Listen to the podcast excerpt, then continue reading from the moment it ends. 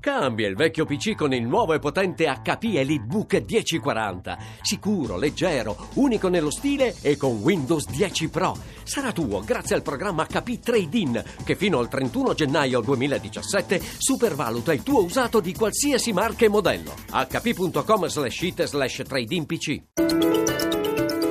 Radio 1 News Economy. Ben trovati all'ascolto da Amalia Carosi. Torna a salire a ottobre il debito pubblico italiano che si è attestato a 2.223 miliardi di euro, in aumento di 11 miliardi rispetto al mese precedente.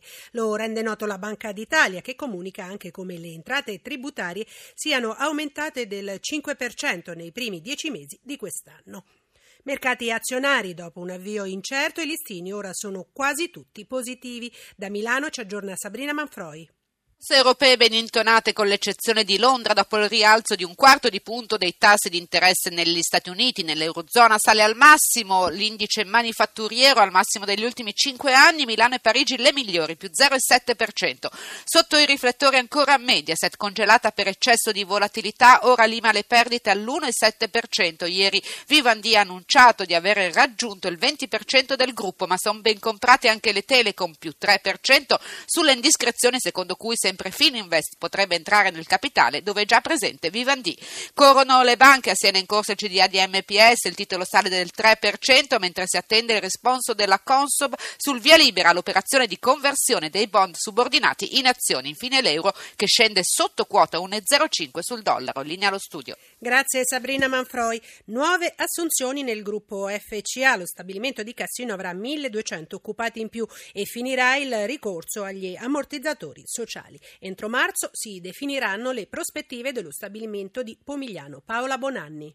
Un programma di crescita occupazionale in vista del lancio dei modelli Alfa Romeo, Giulia e Stelvio. Di questo si è parlato nell'incontro tra FCA e sindacati, occasione per confermare che nello stabilimento di Cassino entro il 2018 sono previsti circa 1800 inserimenti, di cui 1200 entro i primi mesi del 2017, con conseguente azzeramento degli ammortizzatori sociali. Le organizzazioni sindacali firmatarie del contratto collettivo sono soddisfatte. Di questi inserimenti la gran parte sarà costituita da nuovi assunti e circa 500 saranno i lavoratori di Pomigliano in missione temporanea a Cassino a partire dalla fine di febbraio 2017. E questo perché è personale già esperto e quindi centrale nella fase della produzione di nuove vetture e perché si riduce l'utilizzo del contratto di solidarietà nello stabilimento campano. Per Pomigliano d'Arco le organizzazioni sindacali hanno chiesto entro marzo 2017 la definizione delle prospettive industriali che dovrà garantire il pieno utilizzo di tutti gli occupati. Il prossimo incontro è previsto per il 21 dicembre.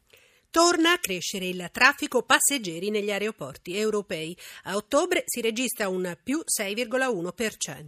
Buone le aspettative per il periodo natalizio. Stefano Marcucci ha sentito Luciano Neri, segretario generale dell'IBAR, l'associazione delle compagnie aeree che operano in Italia. C'è una forte domanda per il periodo delle vacanze, le direttrici più richieste sono quelle che sono andate per la maggiore per tutto il 2016 direi, sicuramente Asia anche per un motivo climatico e lo stesso si può dire su una scala più ridotta in termini di volumi per Cuba. L'altro fenomeno tradizionale di questo periodo dell'anno è l'esplosione della domanda anche a breve per le capitali europee. Si è affievolita un po' la paura del terrorismo. Col tempo si metabolizza un po' tutto e la mobilità al giorno d'oggi è un bene a cui il pubblico non pare disposto a rinunciare facilmente. Quali sono invece le previsioni per il 2017? Noi veniamo da un anno, se parliamo di Italia, complessivamente positivo. Luci ed ombre che possono essere riferite a situazioni particolari. Le statistiche degli aeroporti dicono che c'è un incremento dei volumi di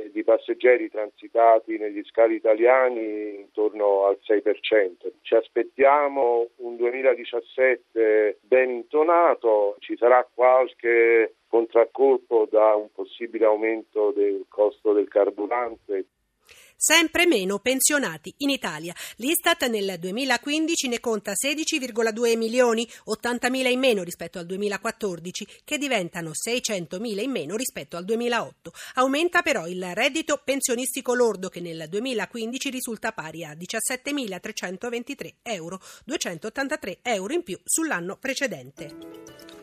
News Economy torna oggi pomeriggio alle 17.32. Ringrazio Cristina Pini, redazione e Claudio Magnaterra per il supporto tecnico. Da Amalia Carosi, buon proseguimento d'ascolto sempre su RAI Radio 1.